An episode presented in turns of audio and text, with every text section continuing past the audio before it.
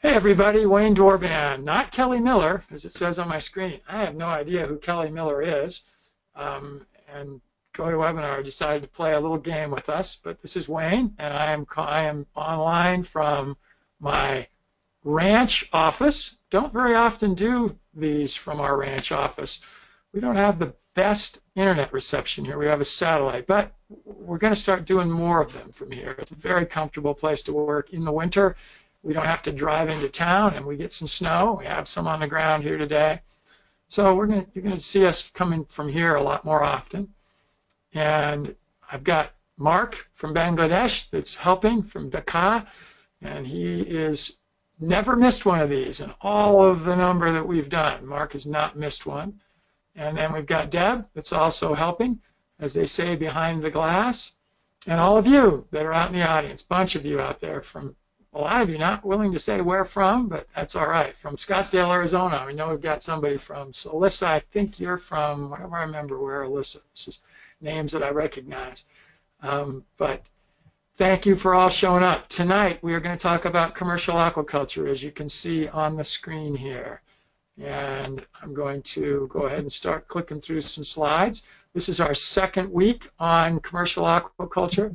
And I don't know how long this total series will last, but it'll probably be in the range of 13 to 15 weeks. Um, I have already done two previous courses on backyard aquaculture and how you can have a system on your deck or in your garage or in your backyard where you can make some money for yourself and your family and generate some income as well as create food for yourself. Then I recently completed a series on ecological aquaculture, which is how you can use a series of ponds or streams to also um, generate a revenue situation in an ecological way. And now we're talking about commercial shrimp aquaculture. Um, as it says here on this slide, uh, the reason for this is not of the faint of heart. This is going to get pretty technical, not tonight so much, but last week we, we talked a little bit biology about shrimp, and I'm going to do that again tonight so that you understand what they are, why they live the way they do. You have to understand a, a, a lot about why an organism lives the way it does in a wild situation to be able to know how to grow it in a culture situation. So it's really important to understand their biology. Um, we also talked about, um, I'll, I'll, go a little bit over a review here in a second, but um, so this is this is introductory. Um, and it's not going to be just everything that you're going to need. And please don't think you can take this course and then just immediately go out and be able to grow shrimp and make money with it. Um, you're going to need more training, more education, maybe more, you know, maybe have a consultant or somebody that works with you. You just, it's, this is not simple. Um, and again, this is commercial. Um, we're going to talk about a system that in a 10,000 square foot space um, should generate $100,000 of annual income for an owner. And that system will do start to do some economics even next week. But that system should be able to be constructed for something less than $100,000 in capital costs uh, without the cost of the building. So to get um, over 100% ROI on a capital investment in a year is a pretty good form of income in today's world, especially in agriculture. So that's what we're going to get to. Um, our format today is I'm going to do a little introduction, which I'm doing now.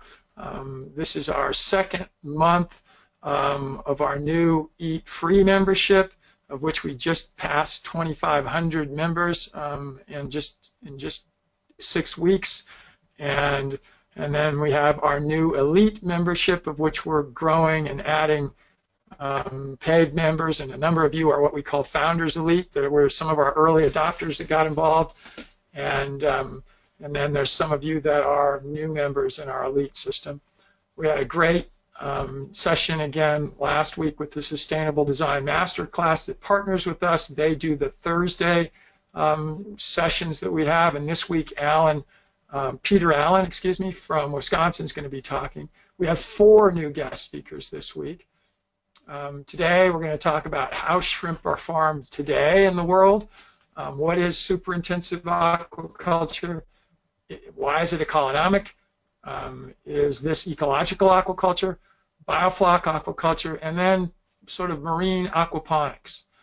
And then next week, if assuming we get all the way through the topics you just saw and heard about, we're going to talk about business planning, financial planning, and system design.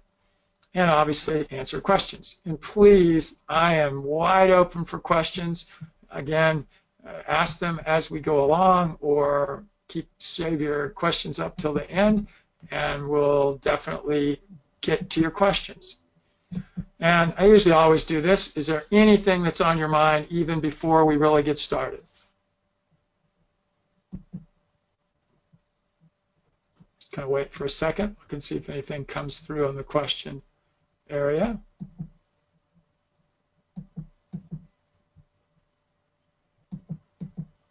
Okay, not seeing anything right now.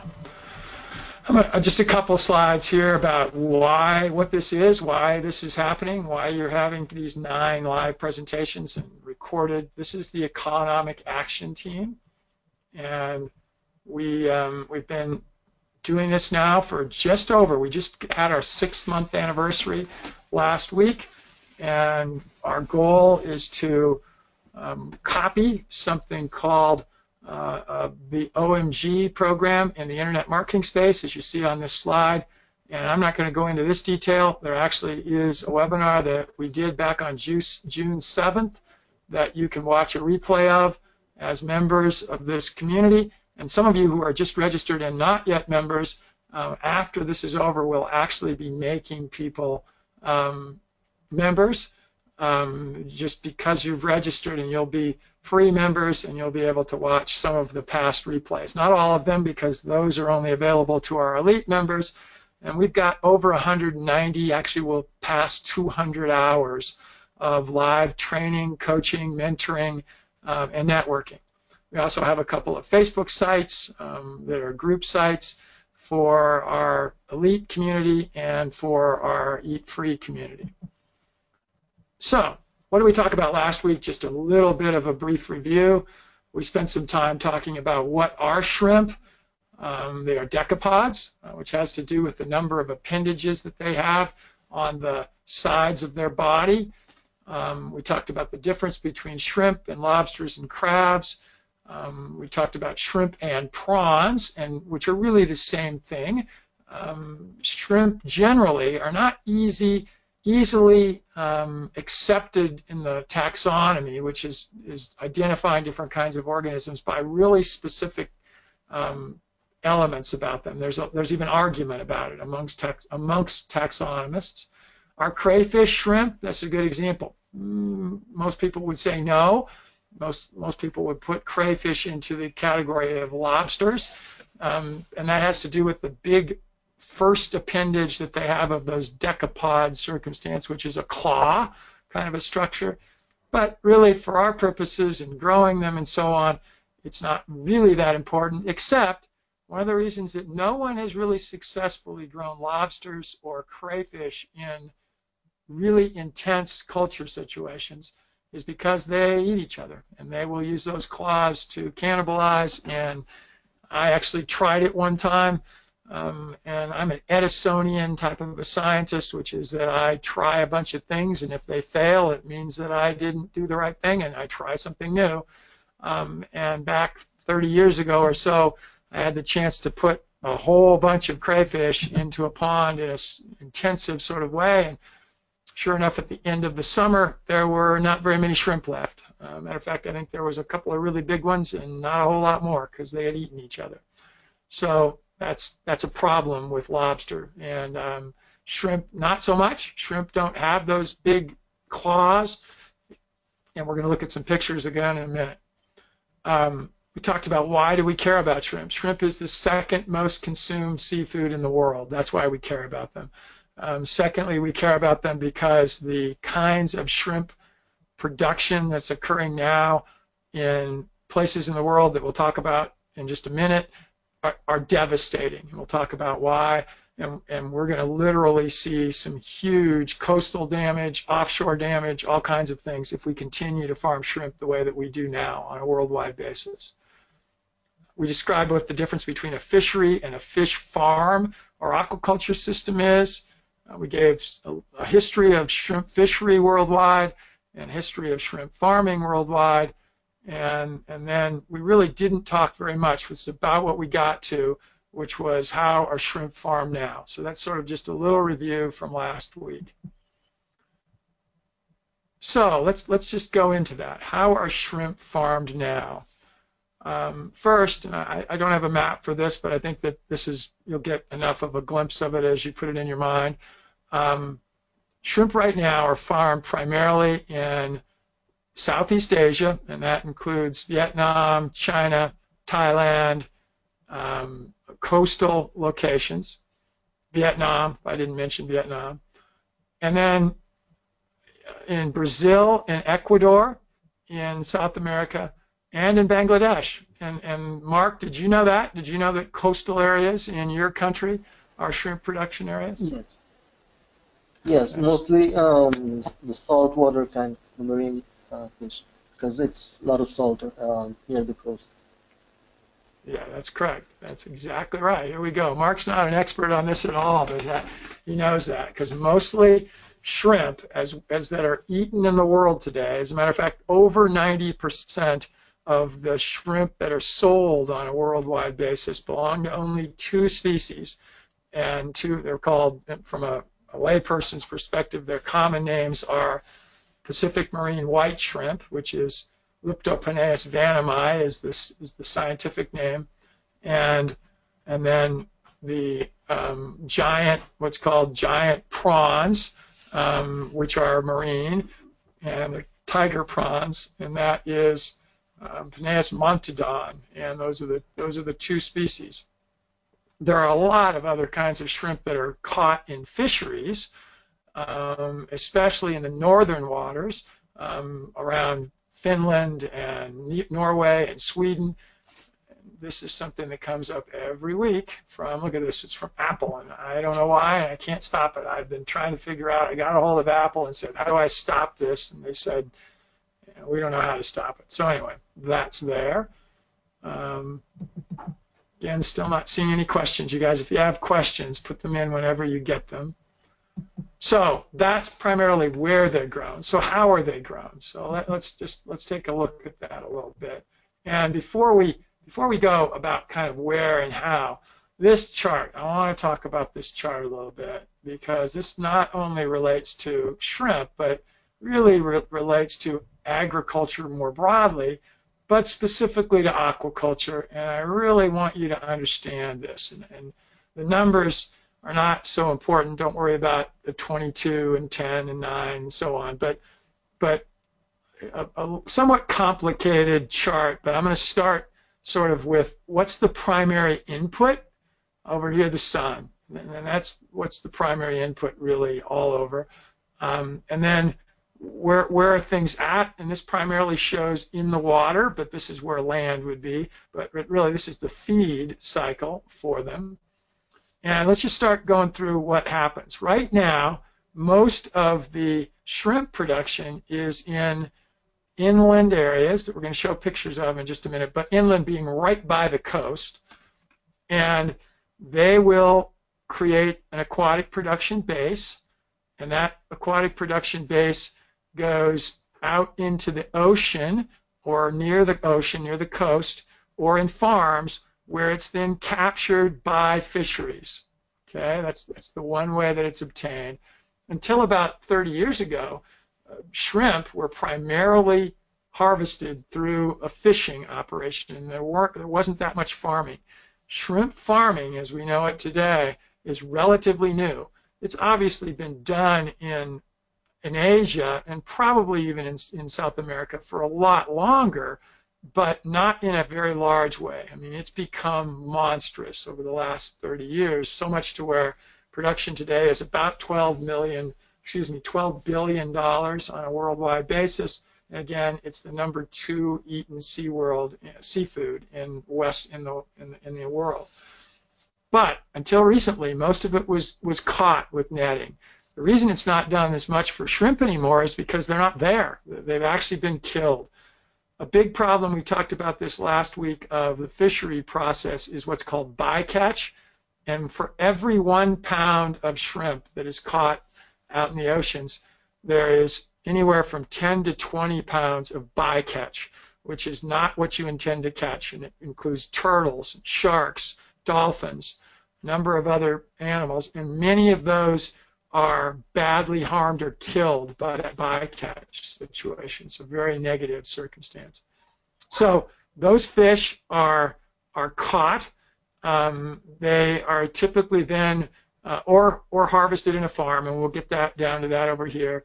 And and then they move on towards the, the blue cycle here towards seafood. So we're going to talk more and through this whole course about shrimp in an aquaculture situation, not in these same kinds of ponds, because here's all the negatives that happen from these ponds. There are escapes. And in a second, you're going to see some pictures. Well, here's one up here in the corner of the screen you're seeing, but I'll make that, I'll expand on that. These are all shrimp ponds, all of this. And that is about 10 miles from there to there. These are huge ponds. This is probably about six miles from here to here. This is the last sort of holding water before the water goes out into the ocean, which is right here. And then this is some of the processing area of this big shrimp farm. Um, but what's happening is that there are escapes that occur which pollute the native water situation, and most importantly, they cause potential um, disease issues to occur. There's a huge problem with habitat modification because these are built farms right along the coastline. This would have naturally here been mangroves, um, which are a tropical shoreline protection um, type of plant, a tree, a shrub, shrubby tree and they've been decimated in this area. Um, second thing that happens is they um, they'll create actual just pollutants themselves, um, waste products that all end up back out into the ocean, creating a problem. They will affect mollusks or seaweeds in a negative way.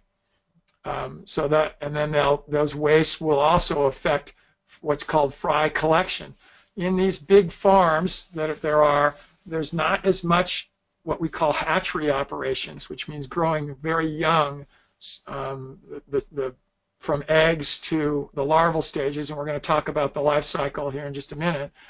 But instead, they're collected, and they collect those in um, in the open ocean and bring them back, and then they stock them in these ponds. The pond culture process is really very simple.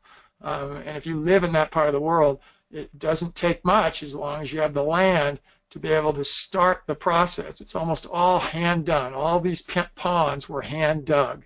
This is all, these ponds are all below sea level, and the water that goes in and out of them is tidal. That's affected by the seawater that's, uh, that's, that's adjacent to them.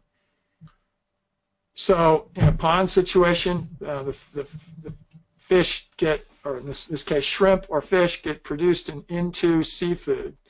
Um, they have to have fish meal. They have to have feed that comes into the process, and we'll we'll talk about that quite a bit later. And then in a fishery situation, you've got fish um, or or aquaculture where fish are cultured in the oceans in screened in cages. You don't see shrimp culture being done that way, and the reason is that the shrimp grow very rapidly from a very small size, microscopic size. And we're going to get to that in just a minute. So now let's look at some of these, these big farms and pictures of them and so you can get a glimpse of what they look like and how uh, the fishing process of the farming. Here's a great example of the devastation that can occur. Um, this is water coming out of the ocean, going into one of these big ponds um, that has been harvested. When they harvest the ponds, they either catch them with nets that they throw into them, or they drain the ponds to collect the collect the the uh, the, the, the larval, the, excuse me, the, the immature shrimp. Shrimp that are caught in ponds or cultured do not reach maturity yet. They're still below mature side. Here's another picture of a farm in Southeast Asia um, adjacent to the coastline. These are what are called barrier islands. Most of the coasts of the world have some kind of protective island um, offshore or protective plants like mangroves are. And these islands have both. This is islands and there's mangroves. And here at a tidal situation, water comes in right here, and then tide goes out and water goes out right there. And it also goes in and out over here on this side.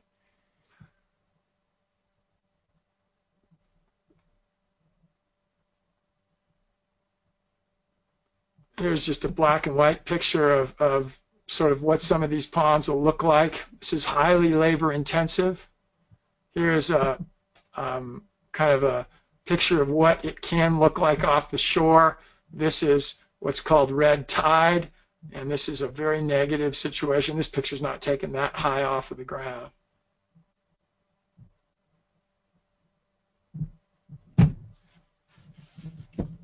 Here's another picture of the coastal impact.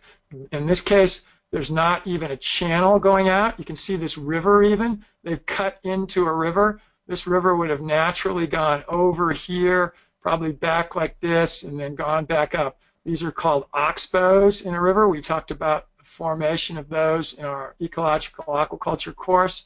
And all they did for this shrimp farm is they just cut into this, and then seawater goes tidally in and out here. The, the ocean would be right out here in this picture. Here's another one. Um, again, big ponds. You can see how big they are. The houses here. These are smaller actually than in the last picture, but just look at all of them. And here's another whole set of them up here. This is in Thailand, actually. Here's one of the ways that they collect them. Again, they use nets or they just drain the ponds.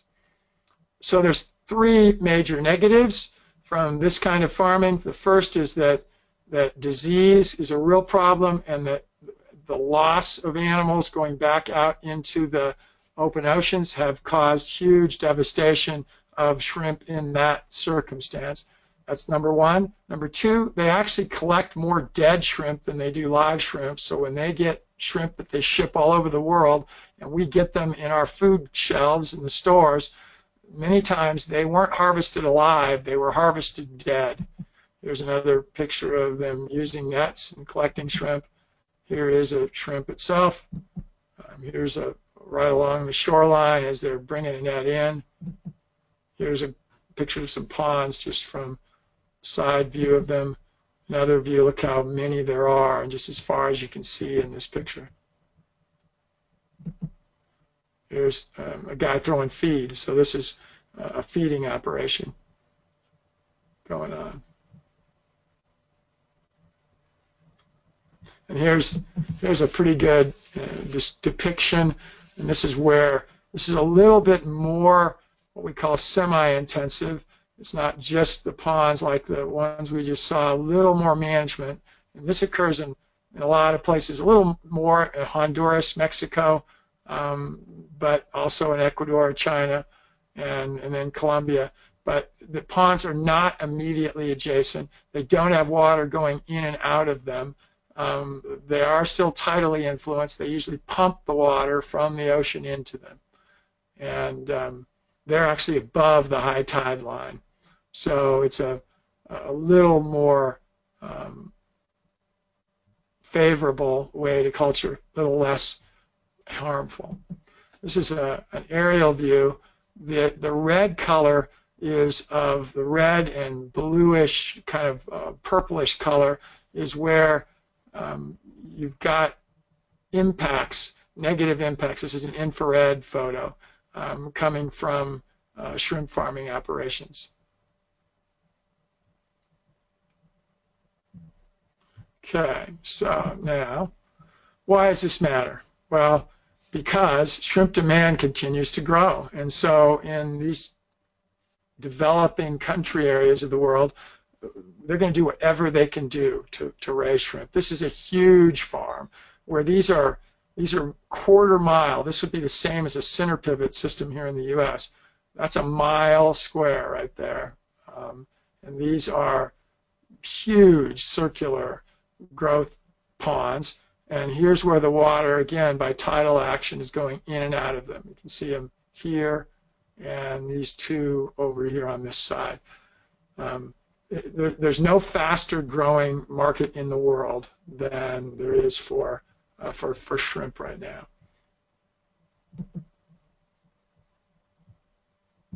This is the way shrimp should look in your supermarket. If they're this color and not orange, then they're going to be fine. That's, that means they were harvested alive. This just shows how when they're bringing them into uh, um, the dock, how they take them in and out of the ships. And we showed that one. So why it matters is that. So here, this next slide is going to show some of the impacts. This is a slide we saw before, and this is really just a horrid picture. They devastated this river. Um, this is just water just going in and out of here directly into the tidal area. Um, really bad. This is actually in Africa, um, which is the, the caption shows here. So let's let's just look now at shrimp life cycle. Um, I'm going to start with this slide. Shrimp start out with an egg, and they grow to be what's next called anoplei. This is all microscopic. You will not you'll need a microscope to be able to see the anoplei. The protozoea stage is also still really close to macroscopic to be able to see by the native eye, but still very close to being uh, microscopic. Um, they then grow into what's called a mysis form, which is now visible, uh, macrophytic, still very small, and then into a post-larval form. And there are many stages, by the way, of each of these. And if you remember from what we talked about last week, shrimp grow by shedding their skin, their exoskeletons. Then they move into being juveniles. This is the stage in which they're primarily cultured in an aquaculture system, in the juvenile phase. Then they become an adult. They spawn, create eggs, start going through the cycle again. So now back to the slide that we showed before here. Here shows two views, and this happens to be showing the Gulf of Mexico, but how the life cycle occurs in, in nature. And this is important that we understand this because it helps us to understand how we're going to put them into culture systems ourselves. Remember, um, I said that the key to successful inland aquaculture or ecological aquaculture, ecolonomic aquaculture, is to understand the animal and understand how it grows, why it does what it does, when it does it, and try to simulate that in a culture system. So let's start with the adults. The adults are bottom organisms living near the bottom, out in the open ocean, pretty close to shore. They aren't going to be thousands of miles. They're not like salmon that will go way out into the open ocean and then migrate long distances back in. Um, by the way, time-wise, an adult shrimp is usually about a year old, and the world record size for a shrimp indicated the shrimp that was about five or six years old, they don't live very long lives. And most of them probably die between a year and two years of age. That, that shrimp will produce eggs that get fertilized by a male in a open water spawning situation. So the males secrete their sperm, the females secrete eggs, and they get into the open water. That's where the fertilization occurs very rapidly. Within hours, they will mature into nauplii. Again, the microscopic stage, which they leave the bottom and start swimming up towards the surface. They then become zoea, and usually it's a tidal action that now is moving them towards the coast. So all this typically occurs overnight, even in a 12-hour period. They'll grow to be mysis, again, just barely able to be seen, if we talked about that before, which then by that time they end up into estuaries in, inland. Again, this is showing mangroves. And most of their life actually gets spent here in this post-larval juvenile phase in the estuarian location. Again, this is natural production. At some point, hormones kick in. Um, they move out towards the ocean again. And actually, this is a little bit wrong here. They really are very, this is older juveniles. They'll stay as post-larvae juveniles, of which there are usually 15 molts, 15 times they shed their skin uh, in between the post-larval stage and when they become um, almost adolescents, we'd call them, right before they're going to become adults and be able to uh, produce eggs themselves. So now looking at it from above, um, and this could be the this shows the Gulf of Mexico, but this could be off the coasts of, of anywhere. By the way, we have so devastated the shrimp populations in offshore in the United States that the shrimp fishery has almost become non-existent. There still is one, but it's very small. Uh, big oil problems like we've had in the Gulf of Mexico have created part of the problem. Most of the problems have been have occurred because of overfishing, and we're at a point right now where we just can't even come close to catching enough shrimp to fulfill anywhere near the demand of shrimp in the United States. But back to the process again. Here's the adult that's out in the open water offshore producing eggs, nauplii, um, all down through the zoea and the mysis forms, post and up to the pre-larval form. They come in as as post-larvae and as juveniles, kind of hang out in the estuaries and sh shallower ocean water, and then they'll head back out into the open ocean.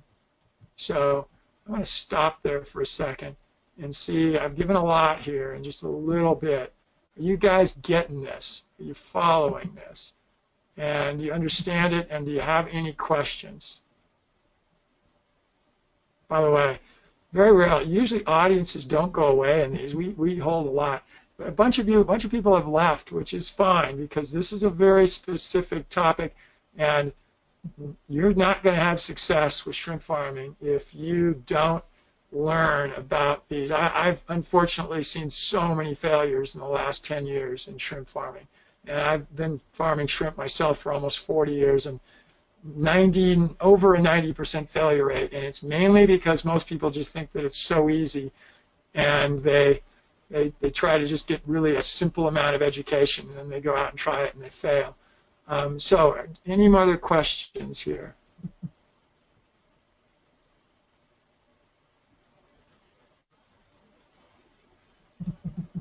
Okay, don't see any more. There's no questions so far. All right.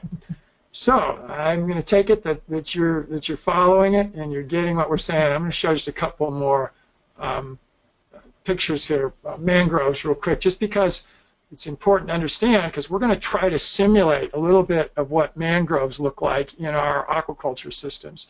And we're going to take and simulate roots by different things we're going to put into the systems. I'll be talking about those as we talk about construction in the weeks to come. So I really wanted to show the way mangroves. Mangroves are rooted. They root down into the into this the um, soil that is tidally affected, so it'll be dry for a portion of the day. It'll be mo- it's always moist. It's never completely dry, but it'll have water that will not be puddling under it, and then it'll be wet, and the roots actually grow up out of the water, and this is actually where the the, the trunk would start above the high tide line. So this picture is taken at sort of a receding tidal time frame, and you can uh, you can see the trunk of the mangrove tree starting up above here. And here's just another example of something that's, that shows you about how the, the shrimp life cycle is important um, in that, that you've got plankton, which are, al, are, are either algae or small animals, and we call those zooplankton um, and, and, algae we call algal plankton. are phytoplankton, and they're microscopic. They become food for the shrimp. The shrimp become food for fish. The fish become food for vertebrates and, and birds and invertebrates like larger forms, crabs, um, lobster types. And the it's important to have these mangroves because they protect against this wave action in a big way. And they trap the sediment and build new land, and they, they sort of start keep a succession process going. So we're going to now move to farm shrimp, super intensive. But first I'm going to go back to my outline for just a second. So again, what we've gone through there is, is sort of how are they farmed now? And it's in big ponds next to the coasts. They, oh, oh, I, I said this, but most of the those early stages, all what they're trying to collect in those nets out in the ocean are the the mysis stage, and the um, little bit larger forms, more than the microscopic nauplii. And they collect those in very fine nets. They bring them back into um, the ponds and throw them in the ponds, and then hope they grow and they feed the ponds and so on. It's a really that's a really simple process. In contrast to super intensive shrimp aquaculture, which is what we're going to talk about now. And you're seeing a bunch of pictures here. Almost all of these are at systems that I've either helped build or I've been involved with or I've seen. And super intensive shrimp aquaculture is about 40 years old in its process. And the definition of super intensive, and I think I actually have it down here, yep, right here, is, and it doesn't have to be a greenhouse, but a super intensive aquaculture is something that's enclosed in a pond or a tank. It uses no, no, and it's probably more, more accurate to say little water exchange, only the replacement of evaporation losses, and it could be, um, could be also just spillage and, and drippage and leakage when there's harvest going on, nor is there any discharge. And, this is specifically for shrimp, um, and there's that SPFPL. Um, PL is post-larval stage, and this is talking about stocking densities. We're not going to go into those details. I just wanted you to see some of these acronyms because we're going to talk about them later. Most shrimp cultures done around the world we don't talk in pounds as much as we talk in grams and milligrams and, and kilograms. Um, and, and we, we try to talk also in centimeters and, and meters rather than the English system. And I've joked about this before, but we are so provincial here in the U.S. and we think everybody wants to talk about things the way we do, but we try actually not to do that so much. Uh, I didn't even realize this picture's here, but I show this picture. This is a very famous guy. Um, this is Dr. Addison Lawrence, who is really probably one of the um, superheroes in shrimp super intensive culture. He's pointing out something here in um, one of his systems. He's retired now from Texas A&M, where he was a longtime professor, and just I didn't even remember that that picture was there. But as we look at shrimp cultured in um, super intensive systems. Um, super intensive, as the name implies, means that we're putting huge, very large numbers of shrimp into a system. We typically culture them in the same tank or pond throughout most of their life cycle in which we're growing them. And so we're taking them from when they're barely more than microscopic, and this is almost a kind of a real size depiction on my screen. These are about two millimeters in length, but still not microscopic. You can see them pretty easily. And you can see how dense they are. They are pelagic, which means open water species at this point in their life cycle. And so they're swimming mostly. They're not they're not clinging to the sides of things. And as the older they get, they get more benthic, which means they live on the bottom more. And so I just wanted to show you what that super intense mean, meant for densities. People have made um, shrimp culture systems in all kinds of, of structures. Here happens to be a shipping container in which a system is planned for.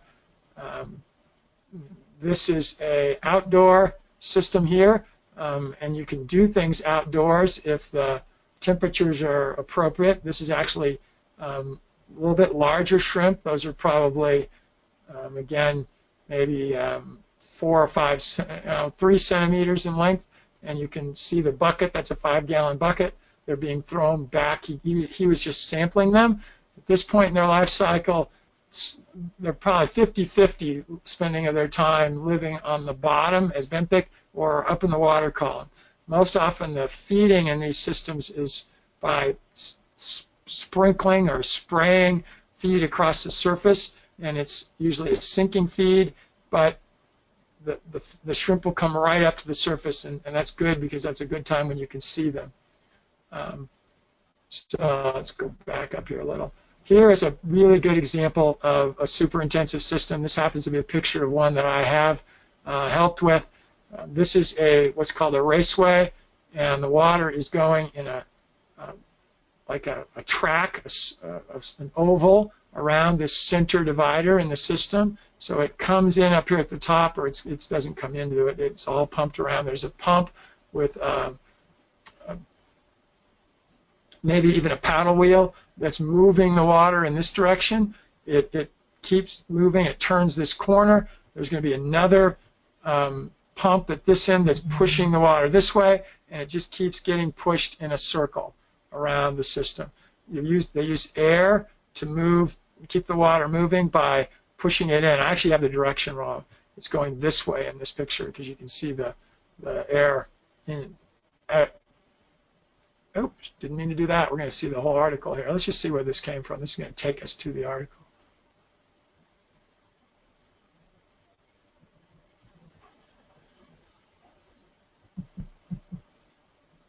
Super intensive aquaculture provides a look into the future. So Texas AgriLife is actually where another Texas A&M guy named Tzachi Samocha was, is located and this is an article about their system that they have at Texas A&M. Just scroll on this, maybe there'll be a few more pictures. Oh yes, it's still got the picture of this. Is that's what I thought it was one of their systems. So limited discharge, limited to none. They do constant monitoring. We're going to talk a lot about monitoring. Monitoring is really important in these systems. They talk about fine detail, and that's really important. And they're obviously promoting a company called YSI, which is a that makes monitoring equipment. So I, since I clicked on that, let's let's go back to now. I don't want to keep up with your blog right now. Let's go back to this picture. But again, super intensive, growing things in highly intensive um, densities with no or little water exchange.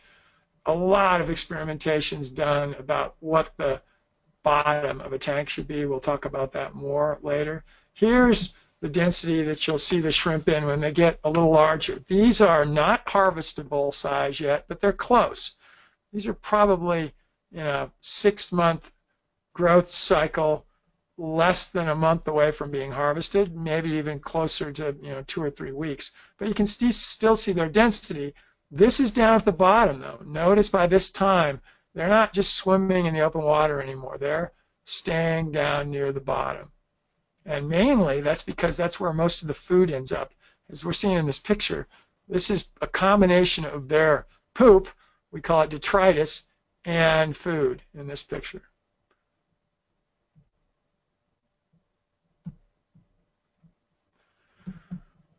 Here's another example of a, um, a loop system Here's a different configuration. This is circular. This happens to be what we recommend and what I'm going to talk a lot about for smaller commercial shrimp farms. Still, something large enough to do $100,000 a year worth of volume, if that's what you're looking to do. This one happens to be, as you can see, in a warehouse situation. You can see the, the ceiling up here above. Those are some catwalks. Um, I'm not sure where this is. Fellsmere. Not sure where it is. Let's, let's click on this and see where this is. Not sure I've heard of this. Sounds like this is maybe something in Australia.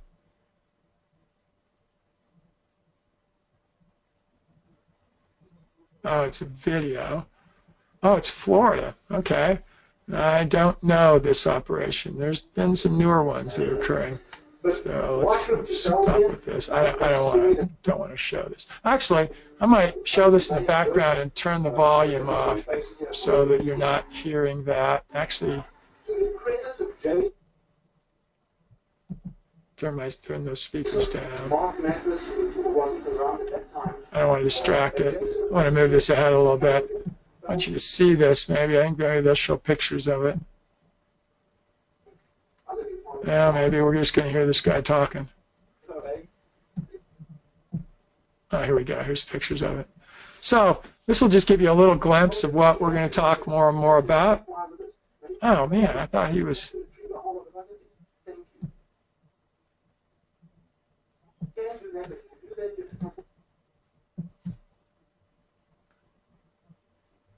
There we go. Now he's showing their systems. By the way, this could look just like um, a tilapia operation could look very similar. Here we go, some more pictures of their operations. Oh, man, we keep getting the guy talking. So they have a common, it looks like in this facility they have a combination of circular tanks. I think we're seeing a couple different facilities here. So there's their long rectangular tanks and then there's, now here, I hate to say it, but I think this place is no longer there. This was done in 2014, and I think they failed. I may be wrong about that, but I don't think this place made it, actually.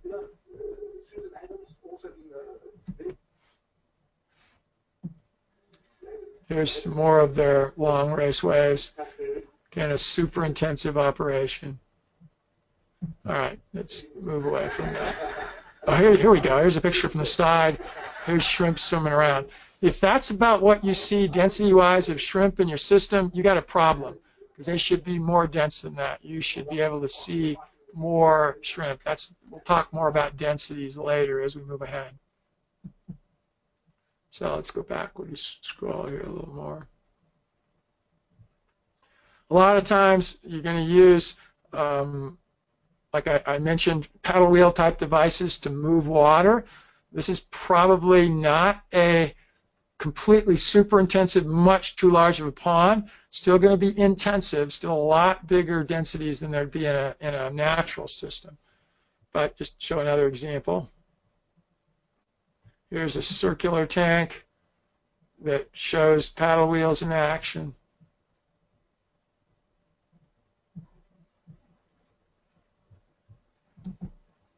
Here's a pond that's it's a lined pond, and instead of having paddle wheels, they've got air stones right here that are pushing air into the system. see there's a net across the top. This is a good picture of what the volume ought to look like, uh, the density. Those are shrimp that you're seeing in a very shallow, that's about how they should look uh, when they're getting close to, actually, you know what, this is tilapia. Let me take that back. That's how dense and super intensive. This is super intensive tilapia. Didn't think that. that they might look a little too big to be shrimp. So looking at the caption over here. Here's a, a greenhouse, a hoop house kind of configuration that you could use if you were in very warm water situations. Smaller tanks that you could potentially use.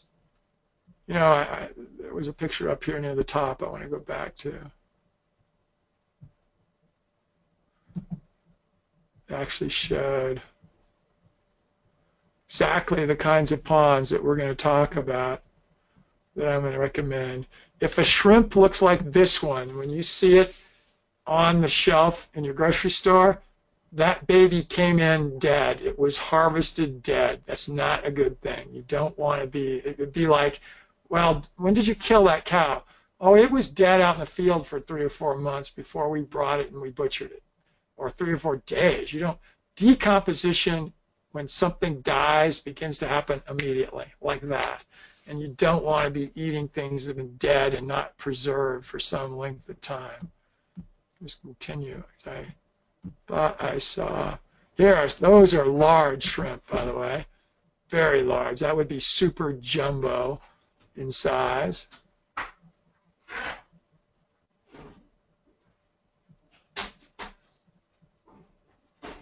Huh, I thought I saw a picture of some round. Well, we're going to show lots of them later. I just thought I'd show them a glimpse of them here now, but I'm not seeing them. Um, there's some round circular tanks that are very similar to what as we go through the course here that we're going to talk specifically about.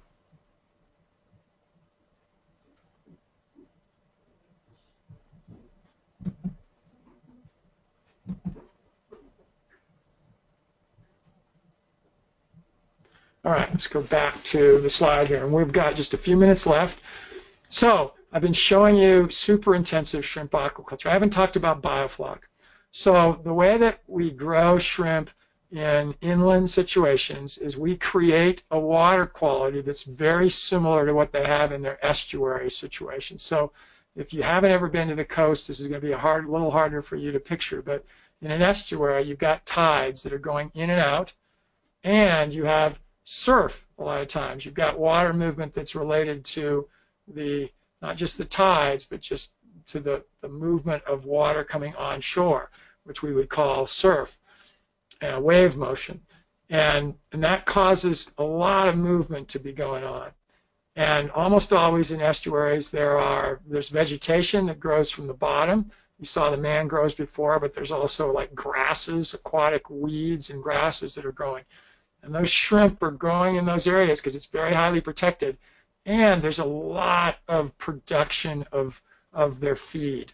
So they feed off of almost microscopic, well, very close to microscopic little animals and plants. And that's their natural habitat. As they get bigger, they need to eat a little larger and larger food, and they stay in this estuarian area.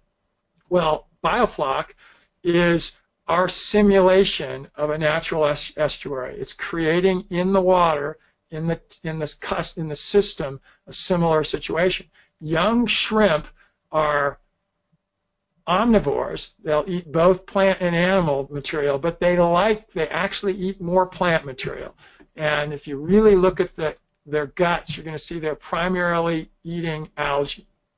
Well, in a sense, this is marine aquaponics you probably are used to aquaponic systems that are described for freshwater systems where you've got freshwater plants that are growing in water. You've got fish or other kinds of animals, and the fish are pooping, creating nutrients, and those nutrients are used by these large plants. So you've got a picture in your mind of aquaponics just being larger plants, either in rafts or in, in containers or, or in substrate.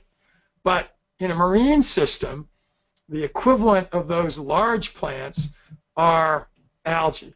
And so biofloc is really marine aquaponics.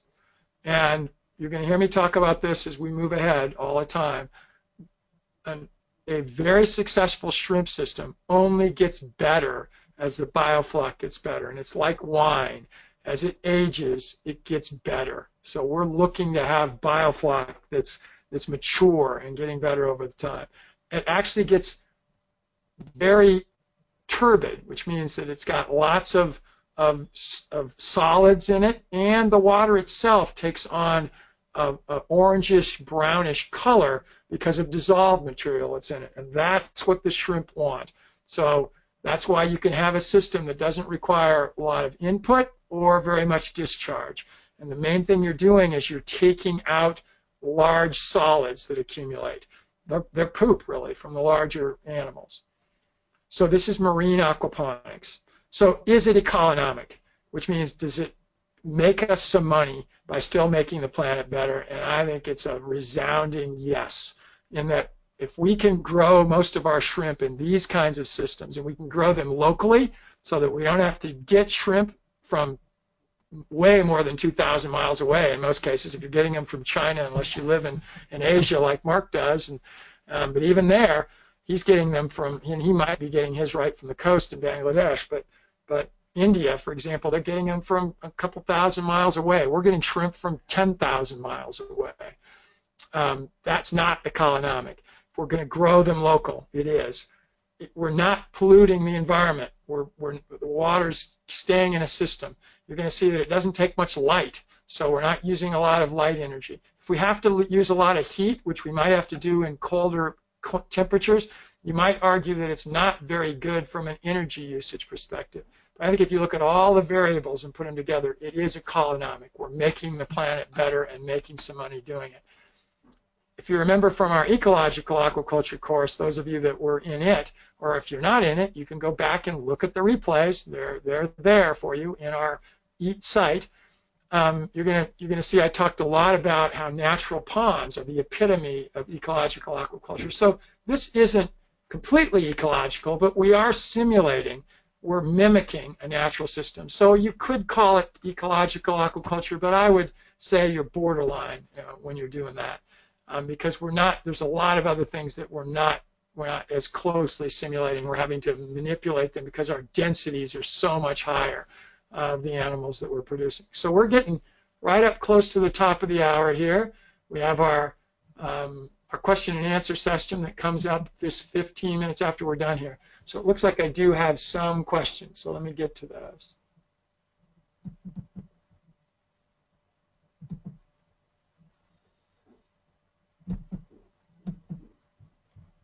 Um, does the brackishness of the water help keep down cannibalism? Cannibalism, Chris, is not an issue for shrimp if they're grown properly. The only reason they would ever even possibly cannibalize is if, if, if animals are already dead. So they will eat dead animals. So if there's some of their cohorts, cohorts means similar age types, which we are going to talk about that, but we keep we want to keep animals of pretty much the same cohort, the same group of eggs, and so what? So they are similar size. Keep them together, and that's not so much because we worry about cannibalism. It's more because we want to harvest the entire amount of organisms that there are in a tank at one time. Um, in some kinds of harvest, we don't want to do that, but we do as we describe this further. So the answer to your question is brackishness does keep it down, but shrimp are not that cannibalistic generally not like lobsters would be, or crayfish, or crabs. So, any other questions before we end for tonight? From the start to harvest is is can be shorter depending on your water temperature, but six months is considered sort of the, the, the sort of perfect timing, and it can be as short as four or five months. I've seen it in perfect perfect temperature situations, three and a half to four months, but we typically plan for four.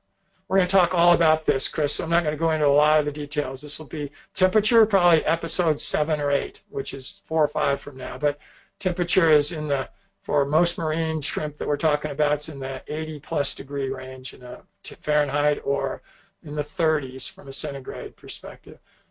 Um, Elisa asked, how many square feet of space would you say a super small intensive system? Don't even think about a super small. Listen, I'm going to dissuade you of that.